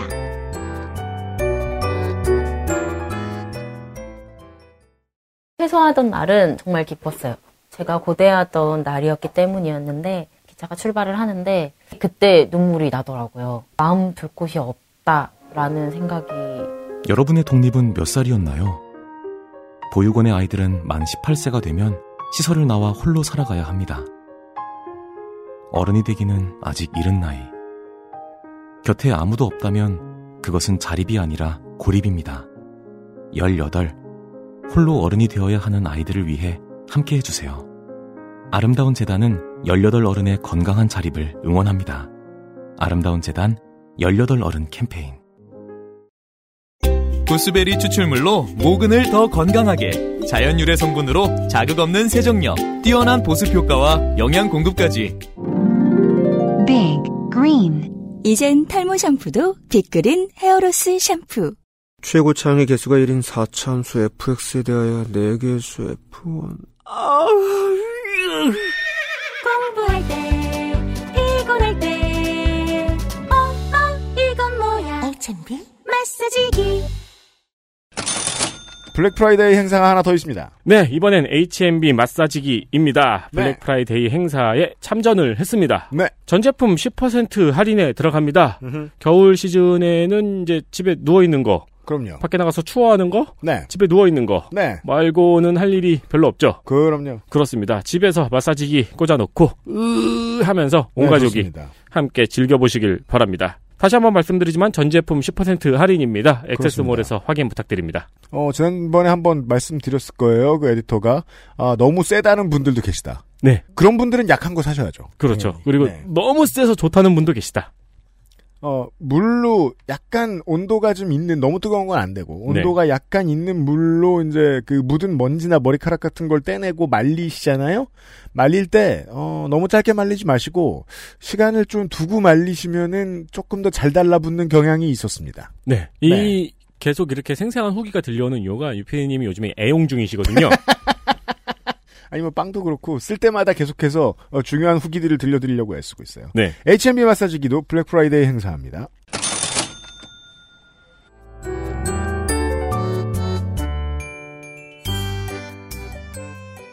자가격리 이낙연 대표 끝났을까요? 아니죠 아직. 어, 미니 마사지기라도 붙이고 계셔야 돼요. 예. 그러니까 이낙연 대표도 성과를 내야 됩니다. 예. 성과가 필요합니다. 예, 왜냐면, 그, 어, 대표가 될 때부터 그런 비판론이 있었잖아요. 음. 7개월짜리 대표인데, 굳이 뭘할 수 있다는 것이냐. 음. 뭐, 이런 여러 가지 이제 비판들이 있었기 때문에, 이낙연 대표로서는 대권 주자로서 음. 어, 뭔가 성과를 이번에 대표로서 이만큼 보여줬다. 그래서 지금까지 논쟁이 되던 쟁점 법안, 그리고 개혁 법안들을 보십시오. 다 처리하고 이제는 재보선으로 갑니다. 이런 분위기가 있어야 돼요. 그러니까 여당 입장에서는 나름대로 이번에 처리해야 될 법안의 리스트까지 만들어가지고 좀 밀어붙이는 거거든요. 그래서 이런 일방 통행의 국민의힘 입장에서 일방 통행의 국회가 이제 만들어집니다. 그럼 이제 국민의힘에서 제가 지금까지 국민의힘에서 일방 통행의 이 국회가 만들어져도 상관없는 얘기를 쭉 말씀드렸잖아요. 네. 근데 상관이 있는 얘기도 있어요. 목에 뭐냐? 칼이 들어온 문제가 있어요. 그게 예산입니다. 그래서 네. 결국 그래서 왜 예산으로 다시 돌아오냐 얘기가 왜요? 모든 것은 이 국회의원들이 음. 예산은 중요한 것이 지역구에 그럼요. 뭐 이렇게 좀 좋은 일도 많이 해야 되고 그리고 그걸 가지고 이제 보도 자료도 내야 되고 음. 예를 들면은 세간의 비난을 받는 이러한 이러한 뭐 예산을 쪽지 예산 뭐 이렇게 해가지고 밀어 넣어 놓고 네. 예, 언론에서 그럼 비난을 한단 말이죠. 음. 어, 이런 뭐 쓸데없는 사업에다가 지역구에다가 이렇게 예산 끌어오게 하느라고 말이죠. 이렇게, 어, 이, 어, 예결산 특위에서 이렇게 뭐 오버를 해가면서 이렇게 예산을 유치하는 나쁜 국회의원이다. 이렇게 평가를 하면은 네. 그거를 보도자료로 만들어서 지역구에 뿌립니다. 봐라! 내가 이렇게 열심히 욕 먹어가면서 이 욕을 먹어가면서 네. 지역의 보도 블록을 바꿨다. 예. 그거를 해야 되는데 지금 하고 있어요 열심히 네. 엄청 끼워놓고 있어요 지금 이미 네. 근데 그렇게 해가지고 이제 예산안을 갖다가 아 야당에 좀 어떤 의향이 들어간 예산안을 처리를 해야 되는데 음. 여당이 일방적으로 모든 걸 막 처리하기 시작하면 사실 이 부분에서 어, 좀 손해죠. 게다가 또 2020년도의 정규 예산은 예전같이 널널하게 쪽지 예산을 잘 통과시켜주지 않을 거라고 기대합니다. 예. 많은 사람들이. 돈쓸 데가 많거든요, 예전에 비해서. 그렇죠. 그러다 보니까 지금 재난지원금 카드를 꺼낸 의도 중에는 그것도 있다라고 보는 거예요. 그래서 재난지원금을 꺼내서 그러니까 여러모로 재난지원금이 꼭 필요하다고 생각하기 때문에 꺼낸 것도 있겠지만, 네. 이 카드를 먼저 쥐어서 성공을 잡는 것이 얼마나 중요하겠느냐, 예산, 전국에서. 그렇죠. 그 생각은 들어요. 왜냐면 그냥 내버려둬도 정의당이든 민주당이든 그 재난지원금 얘기했을 거거든. 그렇죠. 네. 이미 열심히 하- 또 하고 있죠. 정의당의 경우에는 뭐 재난지원금을 뭐 다 주는 것이 중요하다. 음. 이러면서 빨리 이 빨리 논의를 시작해야 되고 뭐 아무튼 대체적으로 뭐 재난지원금 재난지원금 지금 주지 말자는 당은 없어요.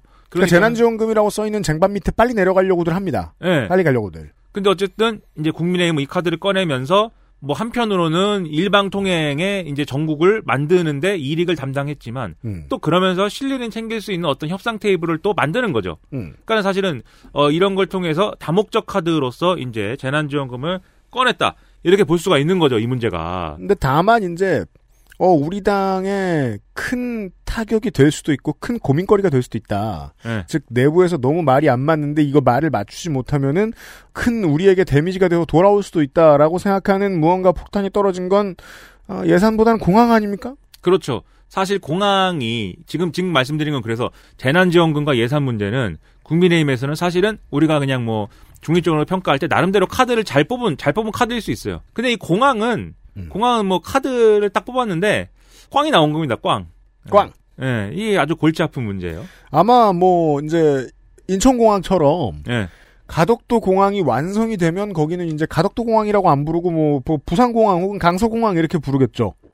앞으로 그렇게 뭐, 될 네. 가능성이 높은 신공항. 네. 네. 이 신공항이라는 게 사실 또 여러 뉴스를 통해서 아시겠지만 이것은 또 더불어민주당 입장에서는 나름대로 또 그냥 정치공학적인 측면만 얘기를 하면 나름대로 어, 훌륭한 카드입니다. 네. 저도 그렇게 얘기하고 싶어요. 정치공항만 딱 놓고 얘기하면 네. 너무 강력한 꽃놀이패가 나왔습니다. 네. 그, 뭐, 뭐, 이거를, 나중에 이제 좋은 점과 나쁜 점은 사실, 우리 같은 동네 아이씨들 말고, 네. 다른 전문가분들도 판단하실 수 있을 거예요. 그게 공항 전문가든, 뭐, 저, 운항 전문가든 간에 이런 분들하고 얘기를 할 수 있겠죠. 네. 안전 전문가분들 말고, 우리 같은 사람들이 정치만 바라보는 사람들이 봤을 때는, 참여정부가 처음부터, 네. 위급할 때 꺼내보아라. 음. 하고, 네. 검은 보자기에다가, 네. 뭐를 줬는데, 네. 그 중에 제일 센 카드가 이것인 것 같아요. 음. 그러니까 이게 이 상황을 이해를 하시려면은 그동안에 이제 공항이 뭐 어떻게 된 거냐 이거에 대한 약간 타임라인의 정리가 필요한데 네. 이 타임라인이 뭐 복잡하지 않습니다. 일단 참여정부 당시에 어 2002년인가 뭐 2003년인가에 그 김해공항에서 네. 중국 민항기가 가다가 에, 산에 부딪혔어요. 그렇죠. 사고가 났어요 그때. 맞습니다. 그리고 그 사고가 나고 그 김해공항이 여러모로 어, 문제가 있다 이게 한계가 있다 음. 이런 평가들이 나오면서 노무현 전 대통령이 그 공항을 새로 하나 좀 만들어 봐라 그러면 음. 이렇게 지시를 합니다. 지금 말씀드린 맥락은 김해공항에 한계가 있어서 음. 공항을 새로 만드는 거죠. 네. 그러면은 김해공항의 역할을 대체할 공항이 필요한 거죠. 그러면. 음. 근데 이 얘기가 나오고 나서 어, 이 영남권에서 물론 부산이 영남권이지만 네. 다른 영남권에서 좀 반발이 일어납니다. 네. 왜냐하면 이게 뭐 새로운 공항을 짓는다는 게 결국은 우리가 공항을 짓는다 이러면 사람들이 나름대로 기대를 하는 게 있어요. 음. 공항을 통해서 뭐 여객 수송이나 뭐 이런 것도 하지만 물류 수송이나 이런 걸 하기 때문에 주변의 산업 단지와 연계되고 뭐 이런 효과가 일어나면은 그렇죠. 굉장히 그 경제적으로 혜택이 크다. 음. 근데 그러한 역할을 할 수 있는 공항이 될 것인데 새로운 공항을 만든다라고 할 때는 음. 그러한 공항이 저 부산 밑에 처박혀 있으면 되겠느냐. 음. 최소한 영남권이 왜 기준이 영남권인지는 모르겠으나 하여튼 영남인들이 얘기하는 거니까 음. 영남권이 모두가 활용할 수 있는 이러한 훌륭한 공항이어야 되지 않겠느냐. 음. 그래서 공항 그게 무슨 공항이냐의 이름도 김해 공항을 대체할 도- 공항인데 무슨 소리냐라고 하는 사람들은 남북권 신공항이라고 얘기를 했고 맞아요. 영남이 다 쓰는 공항이 돼야 된다라고 하는 사람들은 뭐 영남권 공항이나 동남권 고- 신공항이라고 했습니다. 근데 그거를 이제 어디에 만들어야 되느냐의 문제가 불거진 거는 이명박 정권 때예요. 그래서 그래서 이명박 정권 당시에 영남권을 가보면 그 사실 이걸 처음부터 설명을 드리는 건 중부 지역 이북에 계신 분들을 위한 설명이에요. 실제로는 영남권에 살고 계신 뭐 특히 뭐 3, 4, 50대 이런 분들은 설명 필요 없어요, 이거. 예. 길에서 늘 보던 이슈니까. 대구를 가든 부산을 가든 온갖 길거리에 다 이거 휘날렸단 말입니다. 이명박 정권 시절에는. 네. 밀양입니다, 밀양입니다, 밀양입니다. 가덕도입니다, 가덕도입니다, 가덕도입니다. 그러니까 이게 이명박 대통령께서 말이죠. 예, 우리 각각께서 선거운동하면서 약속을 다 해버린 거예요. 신공항 한다. 음. TK에도 하고 PK에도 하고. 그러니까 이제 이게 영남권 신공항인데 이제 음. 동남권 신공항인데 그러면 이제 어디다 하느냐. 그래서 조사를 실사를 딱 해가지고 음. 두 군데 딱 집었어요. 각 지자체별로 주장은 있었습니다. 음. 에, 김해공항을 어 좀 뭐 김해공항이 그냥 김해공항으로 해도 되지 않느냐라는 사람도 있고 음. 아니다 가덕도에다가 공항을 맞떡 이렇게 떡하니 이렇게 새로운 공항을 만들어야 된다 뭐 이런 사람도 있고 네. 그게 아니다 뭐 밀양에다가 만들어야 된다 이런 사람도 있고 음. 영천인가 어디다 하자는 사람들도 있고 맞습니다. 근데 명분이 뭐예요 지금 원래 김해공항을 대체할 공항이 아니라 음. 영남이 다 같이 활용하는 공항이어야 된다라는 명분은 뭐냐면 그러면 영남권 전체가 접근성이 뛰어난 곳이어야 된다잖아요 그러니까는 완전히 대구 경북만을 위한 그런 입지 선정은 또 안 되는 거예요 이게 실제로는요, 그 아까도 잠깐 지나가다가 그 어감을 들려드렸는데, 이게 남북권 신공항이 되는 이유가 호남과의 접근성까지도 생각을 해야 되기 때문이기도 합니다. 네. 네. 만약에 뭐, KTX를 타고 가는 게 조금 더 유리한 그 호남선에 붙어 있는 뭐, 뭐, 전북까지의 지역권이다. 그럼 그냥 인천공항을 다시 이용, 이용을 해도 괜찮겠습니다만은 어떤 일부에서는 특히나 뭐 산업과 관련이 되어 있는 전남의 일부에서는 또 이 공항을 이행할 수도 있거든요. 네. 이게 어쨌든 영남권 신공항이다라고 할 때는 영남이 모두가 이제 접근할 수 있는 지역이어야 된다라고 해서 아예 대구 경북에 치우친 데는 빼고 음. 그러면 거기가 어디냐? 그것이 밀양이다예요. 밀양이다. 근데 밀양은 TK가 아니고 경남이거든요. 네. 그래서 경남 밀양인 거예요. TK가 그렇죠. 좋아하는 TK 그 당시 TK 지역이 지지했던 지역이 음. 가덕도는 멀고 너무 멀고 최소한 밀양은 이제 대구랑 가까우니까 음. 경남이긴 하지만 그래서 밀양이어야 된다를 놓고 양 지역에 한판 붙었죠. 네. 그래가지고 뭐 아주 오랫동안. 음. 플랜카드 들고 뭐 난리를 쳐서 2011년에 이명박 대통령께서 아 이거는 정리 안 된다. 어느 한쪽에 치우친 결정을 하면 영남 날라간다. 영남이 뭐 날라가진 않겠죠. 다만 대구 경북에 주면 여기서부터는 정치권의 계산이죠. 예. 대구 경북에 주면은 그렇지 않아도 그렇지 않아도 TK는 뭐 이명박 대통령 생각에 음. 각하 생각에 영원한 우리 편일 수 있지만 부산 경남 그렇습니까? 날아간다. 부산 경남 과거에 김영삼 전 대통령 때부터 음. 나름대로 야도 뭐 이런 분위기도 있고 말이죠. 음. 그래도 이제 그 지금의 국민의힘 이렇게 보수 정당을 지지하는 지지세가 음. TK보다는 덜한 데인데 그러니까 부산 마산 같은 민주주의의 성지들을 네. 삼당 합당을 통해서 어떻게 끌고 들어왔어요. 네. 한 15년, 20년 잘해 먹었어요. 그리고 뺏길 것 같다는 거죠. 네. 네. 그러니까 근데 그렇다고 해서 또 가덕도 가덕도로 갑니다 하면은 TK가 가만히 있는가? 음. 예? 이게 뭐 골치 아프단 말이에요. 그렇죠. 그래서 없던 일로 하자 그랬습니다. 예, 기자회견 딱 하면서 미안하다. 제가 내가 공, 공약을 했는데 네. 없던 일로 하자. 제가 이제 생각이 바뀔 때는 공부를 좀 더 해봤다는 얘기입니다. 그 그때는 제가 정치에 이만큼까지 관심이 없었습니다. 이런 저 동네 아저씨가 될 줄은 몰랐으니까요.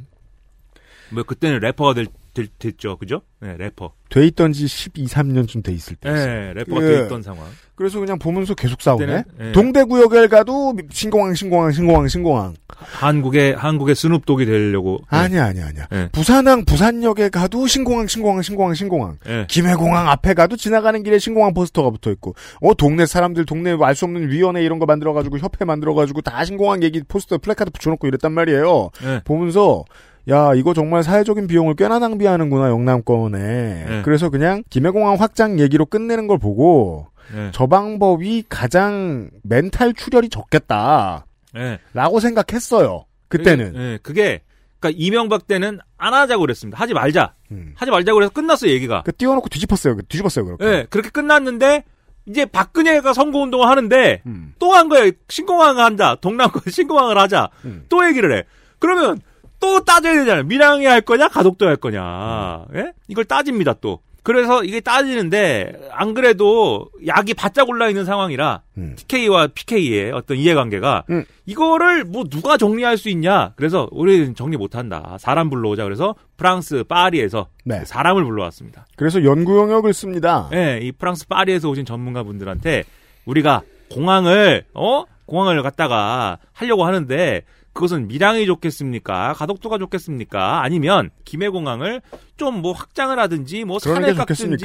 산을 깎든지 활주로를 틀든 틀든지 뭐 어떻게 해서든지 간에 하면 어, 하면 어떨까요? 뭐 이렇게 했는데 음. 거기서 이제 조사를 쭉 했어요. 그래가지고 이게 당연히 밀양이든 가덕도든 거기 고, 거기에 공항이 없는 데인데 음. 공항을 만들려 고 그러면 난관이 매우 많죠. 네. 밀양도 산을 다 뭐 없애버려야 되고 음. 가덕도는 바다를 메워야 되고 뭐 엄청납니다 이 얘기가. 네. 그런 걸딱 감안한 데다가 당시에 이제 이제 연구 용역의 결과에 결과를 낼 때 감안한 게 또 뭐가 있냐면 정치적 리스크가 있어요. 밀양을 선택했을 때의 정치적 리스크, 음. 그리고 가덕도를 선택했을 때의 정치적 리스크. 이것도 다 포함해서 우리가 예, 계산을 해보니 음. 그냥 김해를 확장해가지고 그 어, 가던 걸로 가던 길로 가시는 게 낫습니다. 이런 결론을 내린 거죠. 음. 네. 그래서 박근혜 대통령이 그래 그러면 동남권 신공항 얘기는 김해공항 확장하는 걸로 끝내자 이렇게 하고 종결진 거예요. 네. 누구도 사실은 흔쾌하게 동의하지 않죠. TK도 PK도. 음. 왜냐하면 이게 TK 입장에서 보면 아니 영남권이 다 이렇게 활용할 수 있는 좋은 멋진 공항을 만들자고 했는데 음. 그것이 결국은 김해신공항 도루묵 이런 분위기인 거고 음. PK 쪽은 이게 원래는 우리가 김해 김해공항을 대체할 공항, 어 우리 어 좋은 공항 만들자고 했는데 갑자기 TK가 끼어들어갖고 뺏어가려고 그러더니 갑자기 그것도 없던 일이 됐네요. 예? 이럴 수가 있습니까? 뭐 이런 분위기 된 거고 네. 그 상태로 이제 문재인 정권이 되었는데 음. 문재인 정권이 되자마자 가만히 있을 수가 있습니까? 예, 부울경에 새로 당선되신 우리 이제 도지사 내지 시장 분들이 모여가지고 가덕도에다가 신공항 짓는 얘기를 다시 시작하자. 중요한 전제가 들어가야죠. 네. TK 혹은 PK 중에 하나가 정치적으로 두렵지 않은 세력이 여당이 돼야 결정할 수 있는 문제라는 걸 지금 이해했습니다. 우리는. 예. 그래가지고 다시 이 얘기에 불을 붙여서 결국 그러면 김해신 공항이 되는지 안 되는지를 다시 검증해 보자. 이래서 총리 산하에 이 검증위가 설치가 되고 검증위가 따져본 겁니다. 그렇죠. 예, 근데 공항이라는 게 말이죠. 공항이라는 게 사실 좀 그래요. 뭐냐면 공항이 도심에 있으면 또 안 됩니다. 예? 안 됩니다. 예, 도시에 있으면 공항이 시끄럽고 뭐 이래- 위험하고 이러니까 안 되고 이게 연담 도시화가 진행되면서도 다른 모든 해외 대도시들이 마차, 마치 마찬가지입니다. 공항 주변은 개발이 안 됩니다. 예. 왜냐하면 개발할래야 할 수가 없기 때문입니다. 위험하기도 위험하고 예. 소음 때문에 살기도 어렵거든요. 그래서 약간 이 공항 주변이 뭔가 도시가 발달하고 이러면 공항을 좀 멀리 떨어뜨려 놓고 싶어 해요. 그러나 그렇다고 해서 공항을 잃는 것은 안 되죠. 음. 그러니까 적절한 거리가 있는 곳에 공항이 있는 게 베스트입니다. 극한의 사례가 간사이 공항입니다. 예, 아. 땅을 만들었죠. 음, 그렇죠. 그냥. 네.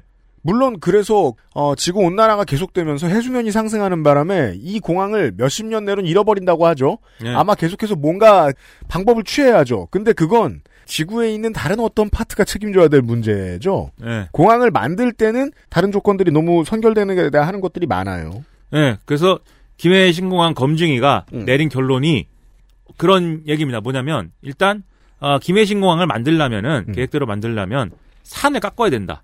근데 뭐 산에 깎으면 깎는 거죠. 음. 깎을 수 있는데 그것은 부산시가 동의해야지 이, 법적으로 된다. 음. 그러한 법제처에 유권 해석이 있다. 네. 그런데 부산시는 김해 신공항을 찬성을 안 한다. 음. 그러니까 이게 안 첫 번째 그러니까 이게 지금 안 된다. 네. 그다음에 두 번째는 아, 이 소음 피해나 이런 것들이 네. 앞으로 예상된다. 음. 그래서 김해신 공항 확장하고 뭐 이런 것은 한계가 있다. 세 번째로 심야 운행이 안 된다. 심야에 비행기가 뜨고 내리는 게 마찬가지로 옆에 이제 도시가 있기 때문에 그렇죠. 예, 양옆에 도시가 있습니다, 이제. 예. 이게 안 된다 그래서 그래서 사실 김해공항을 지금처럼 쓰는 거는 뭐 우리가 볼 때 큰 문제는 없는데 음. 앞으로 그렇게 대단한 공항으로 이것을 키운다고 할 때에는 상당한 한계가 있기 때문에 네. 근본적으로 좀 재검토를 해야 될 필요가 있습니다. 이렇게 결론 내렸어요. 그러자 이미 이미 방금 말씀드렸듯이 여당은 준비가 다 돼 있었습니다. 이게 뭔가 하여튼 그 결론이 김해신공항은 시원치 않다라는 결론이 나면 바로 우리는 가덕도 얘기한다. 그리고 그 전에 이미 국회에서 그것 때문에 시끄러웠어요. 그 예결산 특위에서 막 하는데 이렇게 얘기를 했습니다. 김해 신공항 검증위가 결론이 나지를 않았지만 음. 우리가 가덕도 공항이 적절한지에 대해서 예비 타당성 조사라든가 이런 것들을 할 수 있는 예산을 잡아놓자. 음. 이거를 여야가 합의를 했어요. 야당이 합의해줬단 말이죠. 네. 합의를 했는데 그 당시 국토교통부 장관이 음. 얼마 전 얘기예요. 국토교통부 장관이 이 예산을 못 받는다. 왜냐하면 예산 편성할 때는 음. 정부가 동의하게 되어 있습니다. 정부의 동의를 받, 받을 수 있어야 됩니다. 그러니까 편성할 때마다 확인을 하는데 네. 그 국토부 장관이 이거는 우리가 수용할 수가 없다. 왜냐하면 절차적으로 봤을 때 김해신공항이 부적절하다는 검증위의 결론도 아직 안 나왔을 뿐더러 음. 그 시점에는 안 나왔었어요. 그러니까 만약에 부적절하다고 결론이 나면 입지 선정부터 다시 해야 되는 거지. 기존에 있던 상황을 무시하는 거다. 예, 가덕도를 찍어놓고 지금 예산을 배정할 수는 없다. 이래가지고 음. 김태년 원내대표가 화가 나갖고 말이죠. 밖으로 나와서 전화를 해가지고 야 이 국토부 이차관 이 XX 어, 들어오라고 그래. 이거는 항명이야 항명 이러면서 뭐 이 보도가 나오고 이러지 않았습니까? 그이 문제 때문인데 음. 네. 결국 정치적으로 여야가 합의를 하긴 했어요. 20억을 그냥 연구개발 예산으로 일단 증액을 해놓고 음. 만약에 김해신 공항 검증위가 결론을 내리면 이후에 빠르게 이 예산을 가덕도와 관련된 이 타당성 조사나 이런 데 투입하는 걸로 합시다. 뭐 이렇게 한 거예요. 근데 아무튼 그럴 정도로 여야에서 여야 협조가 나름대로 잘 되는 문제인 겁니다. 근데 어쨌든 간에 김해신 공항이 어쨌든 김해신 공항 검증위가 예상했던 대로 뭐 재검토 얘기를 했으니 이제는 가덕도로 그러면 어 빨리 해 보자. 이렇게 예, 부산 경남에서는 합의가 된 거예요. 네. 그래서 심지어 야당 국민의힘 의원들이 지금 이 가덕도 신공항으로 하는 특별법을 자기들이 여당이 발의하기 전에 먼저 발의하겠다고. 그러니까 국민의힘의 의원들은 뭐 사업 분야라고 각자 알아서 춤추고 도생하고 이럴 줄 알았습니다. 네. 자기들 깜냥에 그걸 그 파도를 뭐 거슬러 올라갈 수는 없어요. 네. 그 저 TK의 의원들이든 PK의 의원들이든. 그래서 저는 먼 결론을 예측을 해보면 어 TK, PK에서 국민의힘에 대한 지지세가 이것 때문에 변화할 거란 생각은 들지 않습니다. 가져가는 대로 가져갈 거예요. 다만 네. 다른 점이 있다면 총선의 결과만 놓고 볼 때 지금 총선과 지난번 대선, 지난번 총선의 지난번 지선의 결과만 놓고 볼 때는 민주당이 최고의 성적을 얻었단 말입니다. TK, PK에서 그 세가 꺾이진 않을 것입니다. 예. 그 정도 현상 유지. 그러니까 이게 국민의힘이 처한 딜레마는 두 가지예요. 하나는 명분의 문제고 음. 또 하나는 에, 재보선을 포기할 수 없다. 이게 있어요. 네. 그래서 부산시장을 재보궐선거를 할 건데 음. 부산에서 이 가덕도 신공항은 부당합니다. 얘기를 할 수가 없죠. 얘기를 하기는커녕 빨리 가덕도는 만만 가덕도 신공항 만만세입니다를 해야 되는 거죠 지금. 그건 마치 기장 기장군수 후보가 새 핵발전소를 드리겠다고 하는 거하고 똑같은 소리예요. 예. 그러니까 만만세 못 듭니다 지금 부산 부산에 있는 국회의원들은. 네. 그런데 일단 어, 그리고 그렇기 때문에 지금 재보선에서 무조건 성과를 내야 되는 김종인 위원장도 음. 가덕도 신공항은 우리가 적극 검토합니다 이렇게 얘기를 한 거예요. 당연합니다. 예. 그런데 문제는 뭐냐면 대구 경북 의원들의 경우에는 그게 아니에요 지금 분위기가. TK는 지금 섬이 되게 생겼습니다. 예. 왜냐하면 이게 지금 가덕도 정치적으로 말이죠. 사실 네. 공항 생기면 가덕도에 생기나 밀양에 생기나 대구에서 잘 쓸 거예요. 예. 실리 말고요. 정치적으로. 당장 대구시장부터 들고 일어나서 김해신공항으로 하기로 했으면 김해신공항을 해야지 왜 가덕도를 하냐 뭐 이렇게 들고 일어났어요. 천인 공로할 일이다. 예. 근데 이게 들으시는 분들은 의문이 있을 수가 있어요. 아니 대구 경북 사람들 입장에서 가덕도나 김해나 뭐 가는 게 그렇게 어렵지도 않은데. 가덕도나 밀양이나 뭐. 예, 뭐 그게 그렇게 큰 차인가? 근데 여기 무슨 문제가 있냐면은 그러니까 화가 나는 문제가 있는 거예요. 뭐냐면 대구 경북의 경우에는 공항이 이 밀양이냐 가덕도냐라고 할 때는 거기에 그 문제가 없었는데 대구에 군공항이 있는데 그렇죠. 그것을 이전해 가지고 대구 경북 특별 신공항인가를 만듭니다. 음. 만들기로 했어요. 근데 이게 군공항을 이전하거나 이럴 때는 기부대 양여 방식이라고 그래가지고 네. 그 지자체가 먼저 이제 이 부지를 마련하고 거기다가 옮기는 비용이나 이런 것들을 드리고 나머지 그 다음에 이제 환수하는 방식이거든요. 맞아요. 군, 군 이전 군 군 공항 이전해 준 거니까는 군한테 환수하든지 뭐 하겠죠. 그런 방식으로 아니면 그에 해당하는 다른 이제 뭐 재산을 받거나 자산을 네. 받거나 뭐 이렇게 하는 건데 그렇기 때문에 국비가 여기 안 들어갑니다. 음. 정확히 얘기하면 민간 시설 이런 거에 관련된 1조 원 정도의 지원이 있고 음. 그러니까는 뭐 공항과 직접적으로 뭐 들어가는 돈은 없는 거예요. 근데 부산 경남에 가덕도 신공항을 만드는 거는 음. 지난번에 이제 그 어, 파리에서 오신 분들이 이제 조사를 할 때 비용이 얼마가 나왔냐면 10조 원짜리 공항인 걸로 나왔거든요. 음. 10조 원짜리 국비를 투입해 갖고 신공항을 만들어 주는 거예요. 음. 그럼 대구 경북 사람들이 이게 뭐냐 이런 거죠. 네. 우리는 공항을 어 우리 시, 우리 손으로 지금 하고 있는데 음. 부산 경남 사람들이 너네는 특별 신공항 거 있잖아. 어 가덕도로 해야지 뭐 이렇게 얘기하는 거라는 거죠. 대구 경북 사람들이 볼 때는. 음. 그래서 이 사람들이 그 아이 그게 말이 안 된다. 김해 신공항으로 하자. 이렇게 얘기하고 있는 거고. 음. 그다음에 명분의 문제라는 건 뭐냐면 결국 우리한테 공항이 필요하냐 이 문제를 얘기하는 겁니다. 음. 그래서 예를 들면 정치적인 어떤 그런 어, 이유 때문에 여기저기 공항을 많이 만들었는데 실제로 음. 예를 들면 무안 공항이 있고 그렇죠. 양양 공항이 있고 음. 참그 팔이 날리는 공항이 됐다 이게 정치적인 이유로 만들어 가지고 네. 뭐 이런 지적이 있는 것도 사실이란 말이에요. 음. 그러니까 이런 것들인데 정치 논리에 휘둘려서 나라 돈을 10조 원씩 쓰는 게 예? 제대로 안 될 공항에 10조 원씩 쓰는 게 말이 되느냐 이런 비난이 있는데 타당성 조사가 덜 된 곳이란 네. 결국 지금 인구가 얼마냐, 지금 유동성이 얼마냐, 앞으로의 발전 가능성이 얼마냐에 대한 계산을 그 전에 연, 처음에 연구를 하고 하면서 잘못했거나 정치인들이 너무 오바해서 부풀려 생각했다라는 건데 지금의 PK 지역의 거의 대부분 정치인들의 주장은 거기에 대해서 반대죠. 물론 당연히 정치인들은 그렇게 주장하겠습니다만 결국 우리나라에서 두 번째 연단 도시이고 저 TK와 전남까지 합하면은 뭐 1,500, 2천만 명이 이용할 것이다. 라는 정도의 논리만으로 지금 다 덮고, 덮고 있고요. 실제로 저는 그럴 것 같고. 그렇게 해서 어, 명분의 문제에서 이제 국민의힘이 원래대로라면 이 지역 대결 구도에 문제가 없으면 지금 얘기를 그대로 하면서 정부 비판을 하면 되는데 그렇죠. 그럴 수가 없는 거예요 지금. 그럴 수가 없습니다. 예. 거기다가 또 하나 문제 뭐가 있냐면 이게 대구 경북 특별 신공항을 만든다고 만들자고 할때 음. 김해공항은 예를 들면은 여객 수요 얼마 있고 음. 우리는 그럼 얼마를 가져간다. 음. 그리고 화물 운송과 관련돼서 물류와 관련돼서는 우리가 산업단지와 연계를 통해서 얼마나 한다. 이래서 돈이 되는 공항을 만들겠다고 했어요. 음. 우리 우리 아이가 태어날 건데 우리 아이는 반드시 서울대를 갑니다. 이렇게 얘기하고 있는 거예요. 공- 공항에 대해서.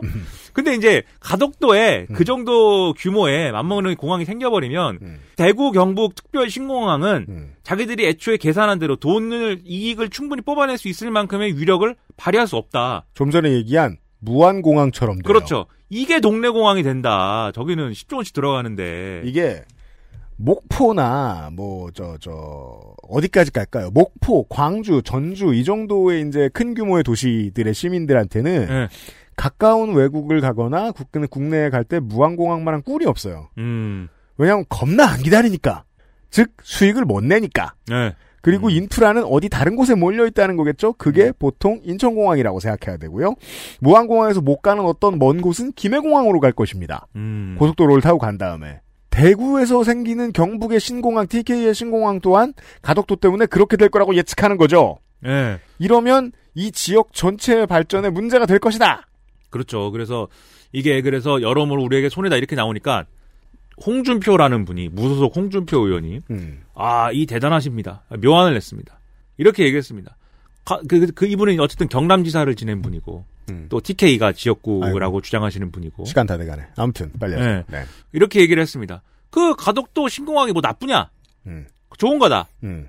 가덕도에 만들어 그렇게 10조 원씩 해갖고 만들어 줄 거면 음. 대구 경북 신공항에도 국비를 투입시켜 달라고 하자. 그렇죠.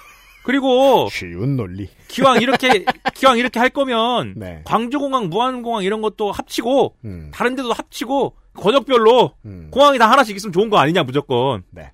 거의 제가 볼 때는 기본 공항, 기본 소득 아니고 기본 공항. 예. 이걸 하자 이렇게 얘기했어요. 그랬더니 강기정 전 청와대 정무수석이 네.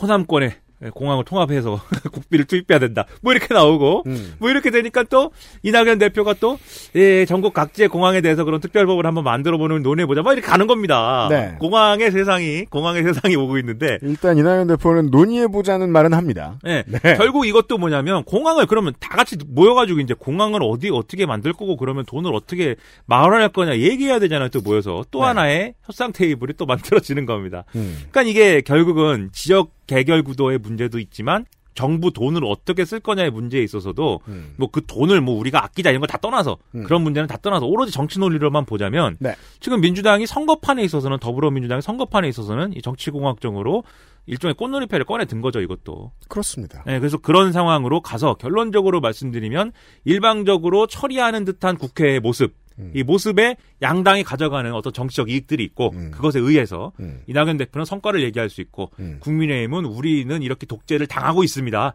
견제가 필요합니다. 이 얘기할 수 있고 네. 그렇지만 또 이익의 문제에 있어서는 모여가지고 예, 카드를 딱 이제 올려놓고 뭘 빼고 뭘 쥐고 하는 이 논의를 지금 하고 있는 국면이다. 네. 사실은 그래서 일방 통행식 국정 운영이라든지 뭐 이런 지금의 어떤 국회 상황이 서로 윈윈인 상황이다. 네. 이렇게 보시면 된다는 겁니다. XSFM입니다.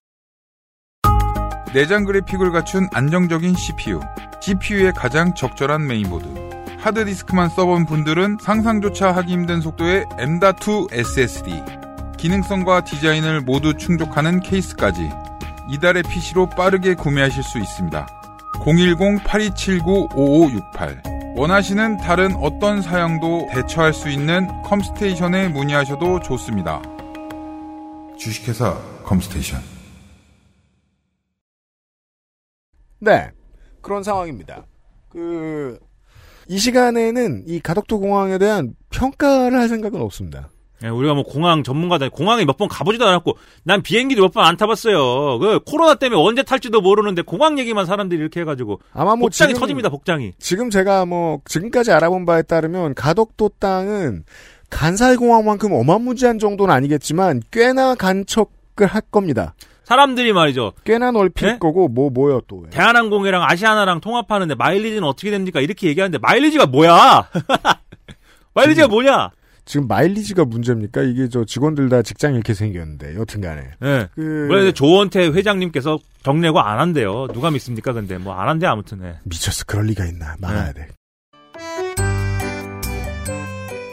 한국 같은 그 경제 구조의 국가에서 수도 외에 다른 메트로가 커지고 활성화되는 건 좋은 일입니다.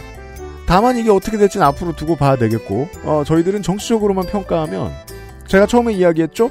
이 정치 카드라는 거는 여러 개를 확보해 놨다가 이거 주고 다른 거 받아오는데 쓰고 이런 식으로 하는데, 조커는 흔치 않거든요. 조커요? 그러니까 흔들면 되는 카드는 거의 안 나와요.